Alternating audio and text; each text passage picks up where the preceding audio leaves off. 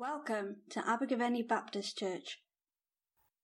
Our scripture reading this morning is from Matthew chapter, chapter 2. I'm beginning to read at verse 1. After Jesus was born in Bethlehem in Judea, during the time of King Herod, Magi from the east came to Jerusalem and asked, Where is the one who has been born King of the Jews? We saw his star when it rose and have come to worship him. When Herod heard this, he was disturbed and all Jerusalem with him. When he had called together all the people's chief priests and teachers of the law, he asked them where the Messiah was to be born. In Bethlehem, in Judea, they replied, for this is what the prophet has written.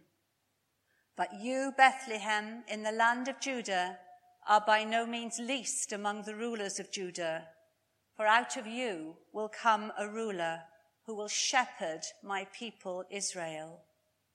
Then Herod called the Magi secretly and found out from them the exact time the star had appeared. He sent them to Bethlehem and said, Go and search carefully for the child. As soon as you find him, report to me so that I too may go and worship him. After they had heard the king, they went on their way, and the star they had seen when it rose went ahead of them until it stopped over the place where the child was.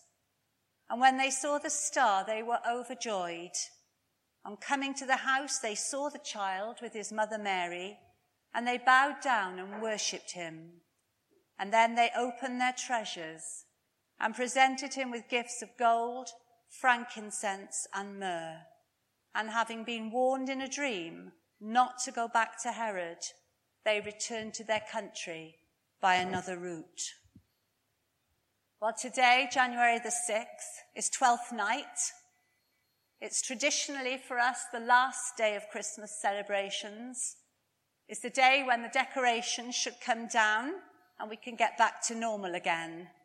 And for lots of us, we'll probably heave a bit of a sigh of relief but in the church calendar, it's the Feast of Epiphany. And in Spain and other Catholic countries, it's the day that children would have been waiting for with great excitement because tonight, as it gets dark, the three kings, dressed exotically in robes and turbans and crowns, will ride through the streets at the head of a procession and give out gifts to the waiting children. So today, on the last official day of the Christmas season, we're going to look again at that familiar reading that tells us about the wise men, the magi, those royal astrologers, those men portrayed in our nativity plays as the three kings, whose story is only recounted in Matthew's gospel. We know very little about them, simply that they were magi from the east, some wise men in my New Living Translation. I'm reading those familiar verses once again.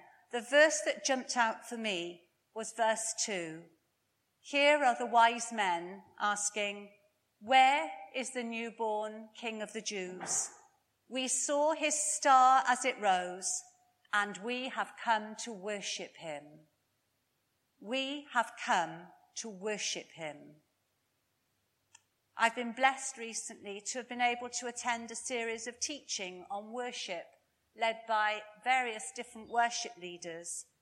And I want to share this morning some of the things that came up in those sessions as they relate to this account and to us as worshippers.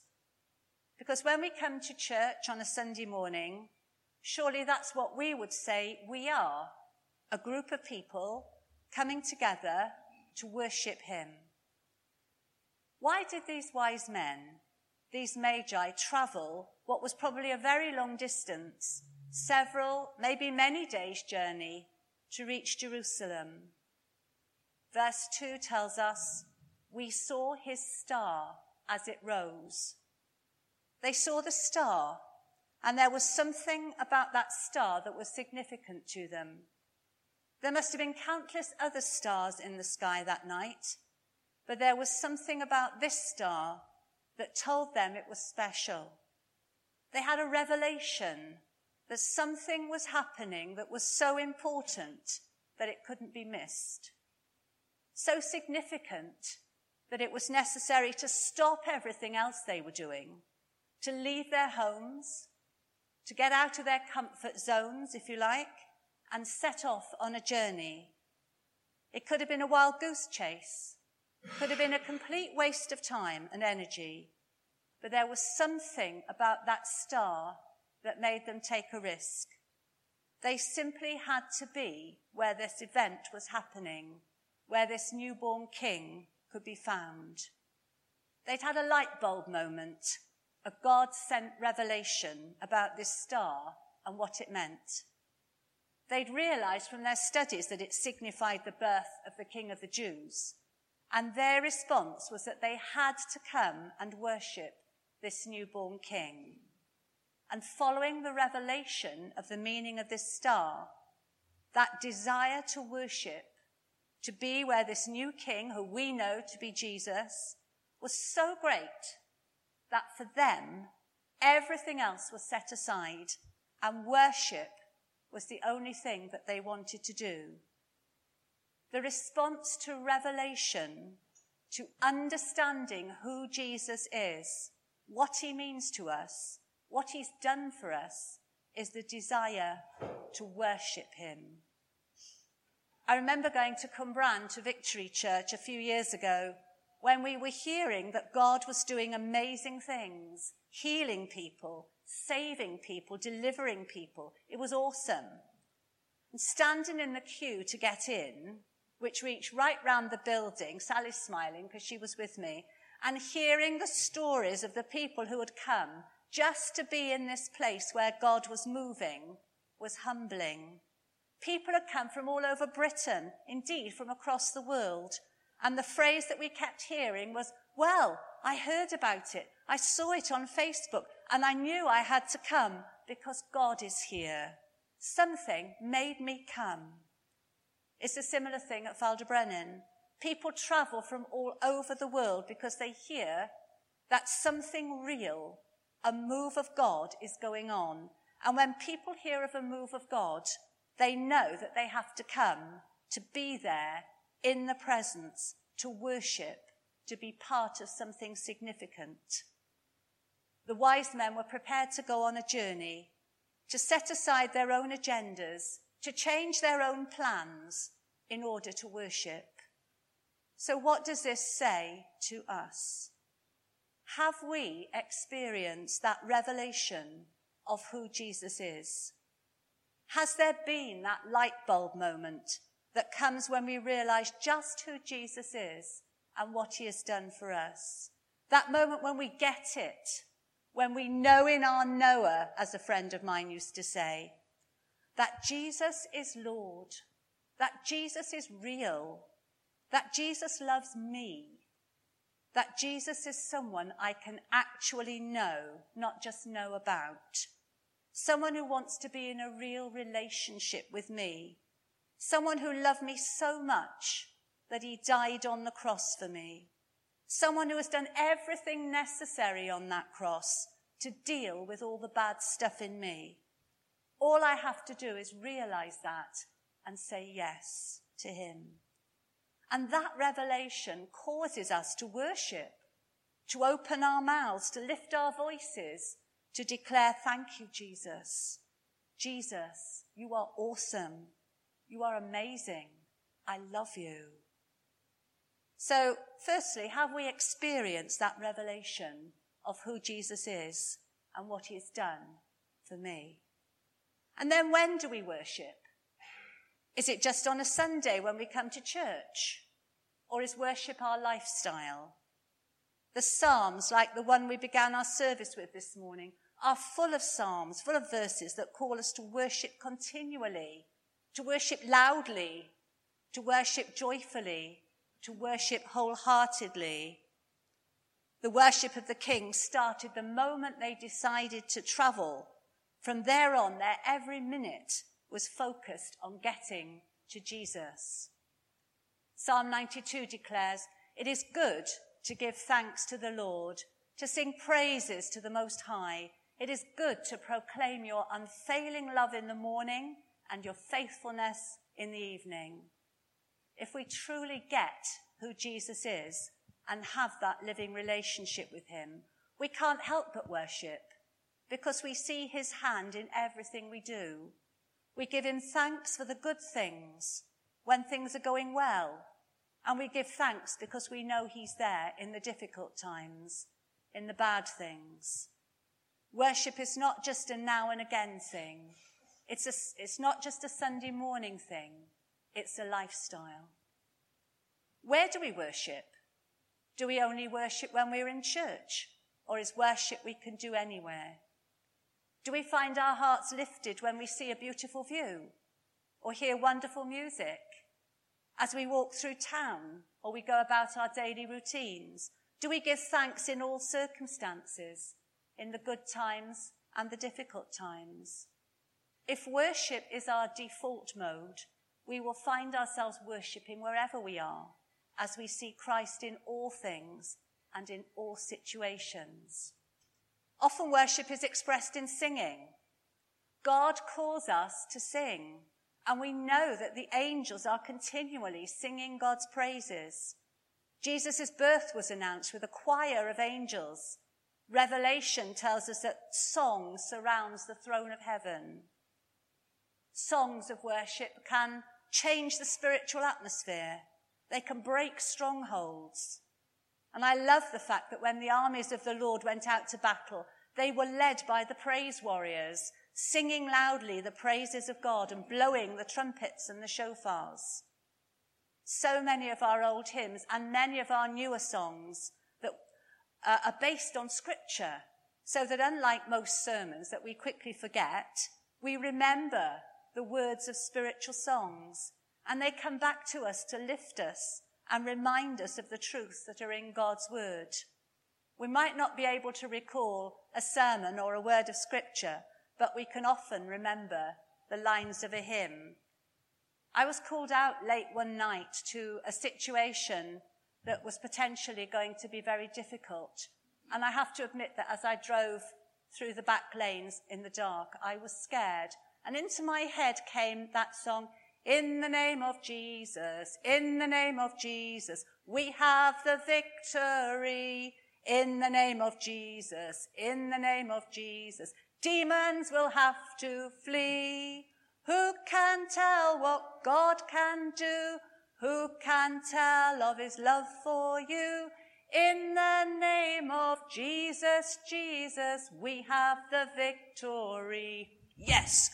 And I tell you, I won't tell you what happened that night, but I tell you that the name of Jesus had the victory. And that song came to me and strengthened me and enabled me to go into that situation. We know that singing does something physically and mentally to lift our spirits. That's why so many community choirs are set up. And when we sing with others, we become community, linking across a room, across the globe, across history. I love the thought that we are part of a huge worldwide choir singing praises this morning, praises that started hours ago at the other end of the world and is going right across the world all through this day. The Bible tells us 46 times to sing, and whether we have a good voice or just a croak, singing is powerful. Kath Woolridge, a prominent Welsh worship leader and singer, says that the enemy knows the potential of the song in you, and he loves to give out muzzles. I love that quote. The enemy knows that singing, when we sing out praises, we are dangerous, and he tries to put a muzzle on us and we don't want to be muzzled. Let's not allow ourselves to be muzzled. Let's open our mouths and sing praises at every opportunity. And worship is not just about singing or talking. It's about being.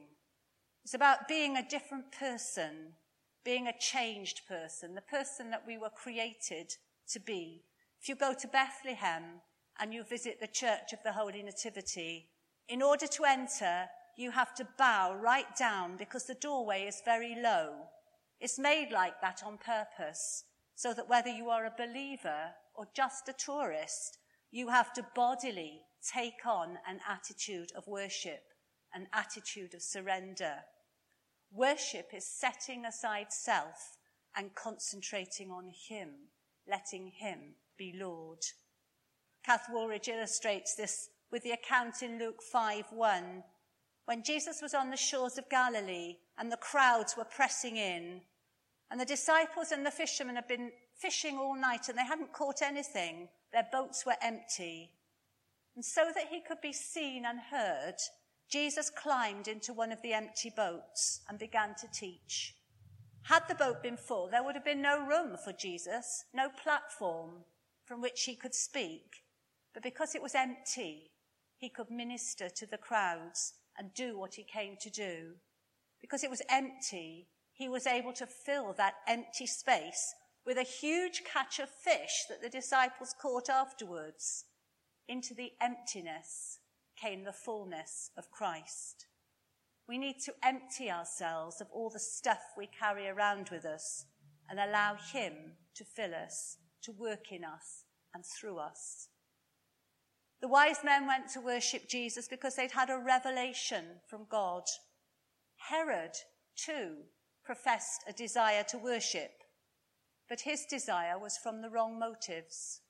We know that he had no intention of worshipping, rather, his desire was self seeking self serving, the desire to rid himself of a possible rival to his throne. So, why have we come here this morning? What were our motives for coming? Because people come to church for all kinds of reasons, sometimes through duty or tradition. Maybe it's just what we do on a Sunday. We've always come, and through habit, we've maybe lost sight of Jesus the real reason for worship. Sometimes we come to be with our friends or to find friends. You certainly will hear because this is such a friendly church. Sometimes we come because it's our turn on the rota to do a particular job. And nowadays there are all kinds of activities that we could be doing that vie for our attention on a Sunday morning. Have we had to make a difficult choice to be here this morning? For the wise men to worship, it took effort, preparation. They'd studied, they'd journeyed, they brought appropriate gifts. It didn't just fall into their laps. They had to make a choice, take a risk, move out of their comfort zone and participate. So maybe at the start of the new year, as we think about new beginnings, resolutions, it's appropriate to ask ourselves, why are we here? Why am I here? What have I come for? Because we can come week by week. And sometimes it's the routine. It's the style of worship, the hymns or songs that we like to sing, the preacher we like to hear, the denomination that we belong to that become the object of our worship, the reason for being here instead of Jesus. So we need to ask ourselves, have I had that revelation? Have I seen the light? Is this where I can meet with the reality of Jesus? Is there somewhere, is this somewhere I want to be because he is here? And if we're not sure about that, we need to ask the Holy Spirit to give us that fresh revelation of Jesus, of who he is, who he wants to be in our lives, our Redeemer, our brother, our Lord, our friend. Have I come prepared, ready to meet with the living Jesus? And as a church, maybe we need to consider honestly, is this a place where Jesus can be found? Where he is the, the center of attention, the focus of our worship? And finally, the wise men brought their gifts gold, representing the very best, the most precious offering, representing authority, kingship, and then frankincense, speaking of priesthood, something in, something that in worship can change the atmosphere, representing the very presence of God, worship filled with the Holy Spirit and then the myrrh, for anointing, for commissioning, sacrifice, surrender, a dying to self, an offering up of themselves in service to the King of Kings. We all have gifts to bring, services we can do for him, whether that is helping with coffees, welcoming on the door, coming alongside people, praying for people, running the computer. All kinds of jobs are important in the church and in our lives. But as the hymn says, what can I give him? Poor as I am. If I were a shepherd, I would bring a lamb. If I were a wise man, I would do my part. Yet what I can, I give him. Give my heart. The very essence of true worship is the heart, the sacrifice of a loving, willing heart, the attitude of emptying self and being open to all that Jesus wants to do in us. And after the wise men had worshipped, they went back another way, warned in a dream to avoid Herod. The encounter with the living Lord Jesus brought breakthrough, a change of direction for them. And that's what will happen for us as we come and truly worship. As we come into that real relationship with Him, so we find that we are changed for good, for better. We can never be the same after finding Him. We don't know what happened to the Magi after they returned home, but we know from the testimony of countless Christians through the ages, and I'm sure the testimony of many people here in this church this morning, that after encountering Jesus, our lives take on a whole new meaning and worship becomes a lifestyle, part of our being. We saw his star when it came, when it rose and we have come to worship him. Let's pray. And if someone here knows that they need to have that revelation, that realization of just who Jesus is, we're going to pray for that now. And if that is your prayer this morning, well, come and talk to me or to Mike or to someone after the service. Lord God, we thank you that you are so worthy of our worship, of our praise, of our service. Forgive us that sometimes we just go through the motions in worship and it becomes routine rather than heartfelt. We pray today for fresh revelations of Jesus, of who he is, of how much he loves us, and for that spirit of worship to rise up in us as individuals and as a church. We pray that worship would be our lifestyle, our default setting, as it were. May worship be continually on our lips, and may we cast off the muzzles that the enemy would seek to put on us and open our mouths to praise you in all circumstances. May we be a people who know and worship the living Lord Jesus and may this church be a place where people can come and find him. In Jesus' name, Amen. Thank you for listening to our podcast. For more information about Abergavenny Baptist Church, please visit our website at abergavennybaptist.co.uk.